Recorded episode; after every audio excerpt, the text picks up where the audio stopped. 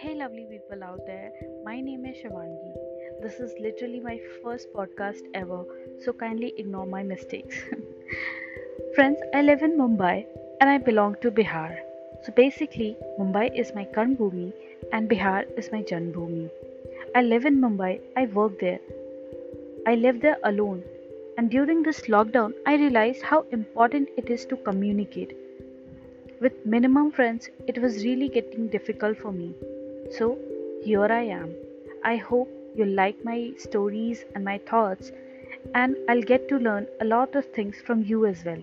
So, kindly wait for me. I'm coming soon. Thank you so much from, for listening me out. Thank you.